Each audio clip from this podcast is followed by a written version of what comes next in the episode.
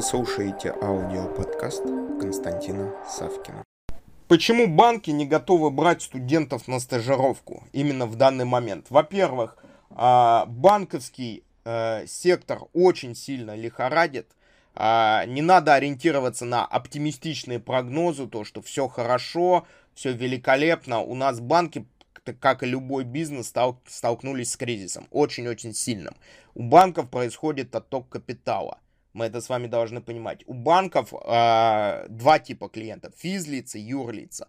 Соответственно, смотрим с физлицами, что происходит. Сокращение заработных плат, сокращение объема, э, собственно, покупательской способности, увеличение кредитов с точки зрения неотдачи. Соответственно, это логика. А второй момент, что у нас происходит.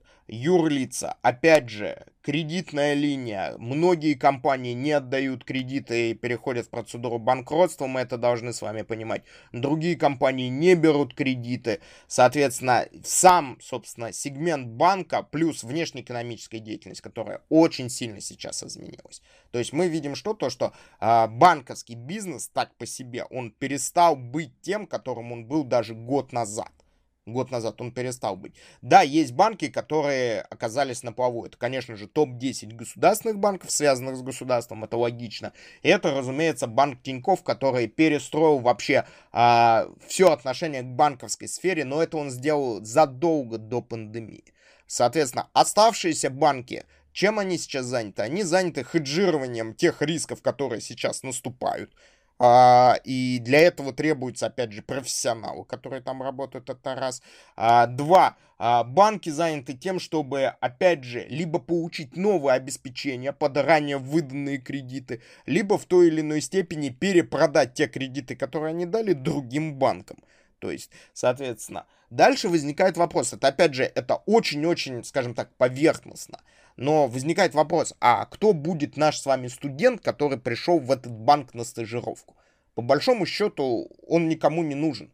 На него никто не будет время тратить, ему никто не может поручить какую-либо столь серьезную работу. И опять же, э, я считаю, вот та информация, которая проходит, то, что студентов не берут в банковскую сферу на стажировку, это еще раз подчеркивает то, что в большинстве банков именно среднего уровня наступает очень-очень серьезный кризис, и банки заняты теми вещами, которые я обозначил немножечко выше. Поэтому, скажем так, думаем, анализируем и смотрим на следующий год, который принесет нам много э, интересных скажем так, э, не то что неожиданностей, а рисков, которые возникли и выросли именно из этого года. Не говоря уже о новых рисках, о которых сейчас никто не думает. И банковская сфера — это очень хороший показатель, очень хороший барометр происходящего. На этом пока все.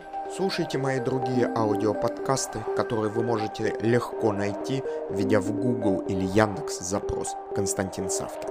Также не забудьте поставить лайк и написать свои комментарии по услышанной информации. Мне будет очень приятно. Благодарю вас.